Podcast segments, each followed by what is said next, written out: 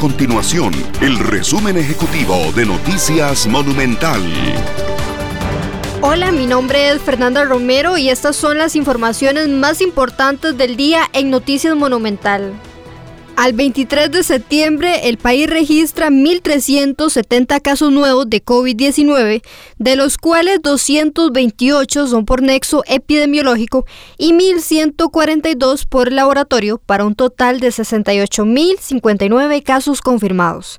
Además, se contabilizan 26.136 personas recuperadas y por otra parte 616 personas se encuentran hospitalizadas y 249 de ellas en una unidad de cuidados intensivos. Para hoy se reportan 21 lamentables fallecimientos y en total se contabilizan 781 muertes relacionadas con COVID-19. Y en otras informaciones, la Contraloría General de la República calificó de pobre el control tributario que ejerce el Ministerio de Hacienda.